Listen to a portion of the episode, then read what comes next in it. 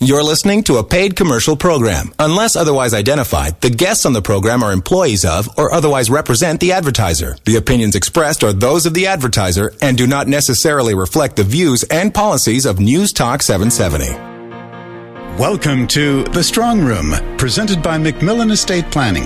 I'm Herb Ham. With a double whammy of significantly higher personal income tax rates coming into effect at both the Alberta and the federal government levels, tax planning is more important than ever. To discuss this cornerstone of good estate planning, here are Sherry MacMillan and Norman Ewing with MacMillan Estate Planning. Years ago, I think we had become used to what the tax tables were and just readily paid it. But now people are saying, okay, if it's half, I want to do something about that. What are the opportunities there in the community that I can minimize at least a proportion of the tax? And I think for the most part, a lot of um, people that have grown up in Alberta or live here um, don't want to relocate on average. I mean, the very, very wealthy may be relocating, but maybe not full time, neither, just part part time to take advantage of tax tables in other jurisdictions. But I say for the most of us, and I would even look at our clientele, um, as a bulk, we are remaining and we're going to weather this pain or this storm. And ultimately, how do we do that efficiently and well? And so, thankfully, uh, we have ideas to share with families today of how they can at least minimize some of it. We'll never not pay zero, um, but ultimately there are certain mechanisms and techniques that we can employ as families. So I thought maybe Norman, we could start right at the basics for families to talk about the levels and the different tiers of tax that we face based on what kind of income each tier uh, would have us pay. Sherry, different types of income have different tax treatments. Uh, you have uh, capital gains that uh, may be included at 50%. Uh, uh, so half of your, tax, your top rates on that. you may have dividends, which are, are a little bit more on the tax side of that. and then you may have income, which um, is included fully and, and, and taxed fully. And, you know, we've got graduated rates uh, here in Canada. So if, if you're earning less, uh, you know, the rates are going to be lower on that. Um, but with the changes, uh, you know, both provincially and federally, um, we've got uh, certain levels where the taxes are starting to get pretty significant. Uh, uh, 200,000 or more, um, you're looking at uh, a pretty high uh, marginal uh, tax rate of about 47% and then uh, uh, over 300,000, uh, you're looking at a top marginal rate of 48%. Uh, uh, now, you know, it, will be less uh, with, with capital gains, it'll be less with dividends, but that provides a little bit of a, a, a structure for things as to um, the, the, tax possibilities there. and this is something that people have to be aware of uh, effects in a couple of different ways. Uh, uh, you know, you might not be so worried about your uh, income on a uh, average year because uh, you may be earning less than two hundred thousand, and you're maybe not in these top marginal rates. Um, but if you are, um, you know, you're looking at close to fifty percent tax going to the government. Uh, but uh, uh, you know, even if you're uh, below those thresholds, uh, you still need to be concerned with respect to your estate um, because you may not be having that uh, income consistently in every year. But if you go to pass away, um, what the the tax man treats that as as what's called a deemed disposition. they consider your assets are sold at fair market value, and taxes are calculated at that point, whether there's any transaction or not. and that is something that people don't always think about about, but uh, can catch a lot of people that haven't put the planning into it uh, or the, the forethought into it uh, because uh, the uh, the income in the the estate could be pushing up into those those higher levels based on on the tax rules on that.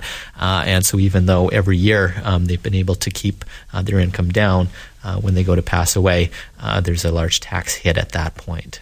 I think that's an immensely valuable point that you've brought forward, Norman, that wasn't spoken about during the election. And that is that, yes, our annual tax rate has gone up, and in Alberta, as much as 9%. But that means our estate tax has gone up by 9% as well. So, you know, families that have multi million dollar estates, basically on every million dollars of gain that they have, they're going to be paying an extra $90,000 of income tax that they weren't the year preceding. So, you know, this is not um, a small figure. It's very, very substantial. And that's why I think we're having people come through our door, yes, to pay less tax both annually in the moment, but also in contemplation well, how will this impact my estate, which wasn't talked about during the election and when the budgets are released. What's always talked about is how it's impacting me this calendar year. But if I'm a retiree and I pass on my estate, then it impacts me because in the year I die, like you say, it's a deemed disposition in that year. And if I have to dispose of every asset I own in one calendar year and the tax table is 48%, it's not rocket science how damaging that kind of number can be to things like our family businesses or portfolios we were expecting to give to children that have disability or and on the list goes. You're listening to The Strong Room. Tax planning is today's topic. Sherry MacMillan and Norman Ewing with MacMillan Estate Planning are talking about minimizing tax, including a strategy that's like a giant tax free savings account for your estate and your estate planning. Sometimes we call it self insurance, but really the general thought is that we're entitled um, as a Canadian citizen in the moment to have about 25% of our estate approximately uh, grow tax exempt. And let's look at this uh, firstly uh, from a, a, personal perspective, Sherry, uh, and we can get into sort of more complex uh, scenarios on that. But uh, uh, you know, the just the average person may have be taking advantage of existing tax opportunities that they're aware of. They may have maxed out their RSPs to defer taxes. they may have maxed out their their tax free savings accounts, and you know, for 2016, the, the most that they could could contribute to that um, would be uh, 46,500. So uh, it's getting to be a, a, bigger deal. But if they've already done those sorts of things, um, then on the personal level, uh, we have to look at uh, what other opportunities are are there for them, and uh, it, it, raises uh, this this tax planning idea where um, you know they can have a bigger tax free savings accounts. They can they can put more of their wealth into something that is going to grow tax free for their estate.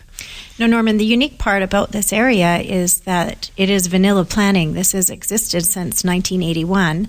But the challenge that we're facing is the government obviously needs to collect more tax from the affluent families. And so they keep squeezing the opportunity um, and making it uh, less valuable to us as families and reducing how much of our estate can be designed in this manner. But at present, until the new budget uh, came forward, we knew that we had one more year this year, 2016, to complete this kind of tax work at a 25% threshold of someone's net worth. So it means if someone has an estate worth, say, $10 million, we may be able to relabel two and a half million of their wealth as their own self-insurance.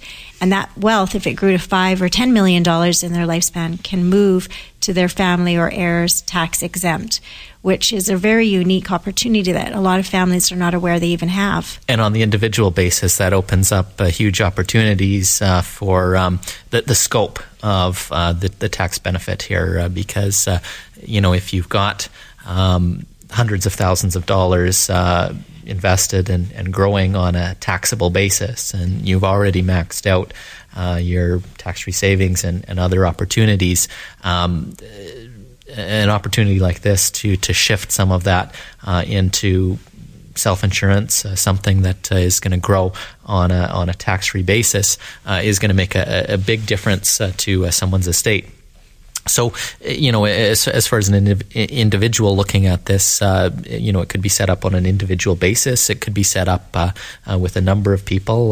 you know, kind of the, the prime example of that is a couple um, that, you know, may be wanting to you know invest uh, their money together and uh, and set up uh, uh tax opportunity together. And this can be uh, a, a, big advantage for people that uh, may have built up large RRSPs.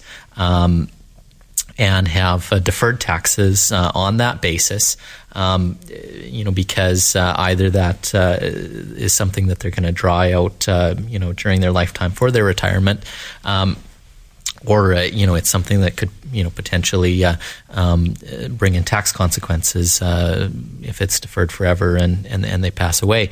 Uh, and so uh, this provides a, uh, a balancing uh, to their their portfolio because um, you know they can take advantage of of that large RSP that they've built up and, and deferred um, while shifting wealth into a, a plan um, that's going to grow tax free um, and transfer on a tax free basis to their estate, to their beneficiaries, to the charity that they want to support. I think that's a really excellent point because a lot of families that have created affluence wonder if they should continue to contribute to their RSP because later they're worried that they'll be in the highest tax rate anyway. So, one of the opportunities here is if a large portion of my non registered investments can grow tax exempt, then I'm not as concerned if my RRSP becomes quite sizable because I will be able to potentially pull it out and pay a lower tax table on it.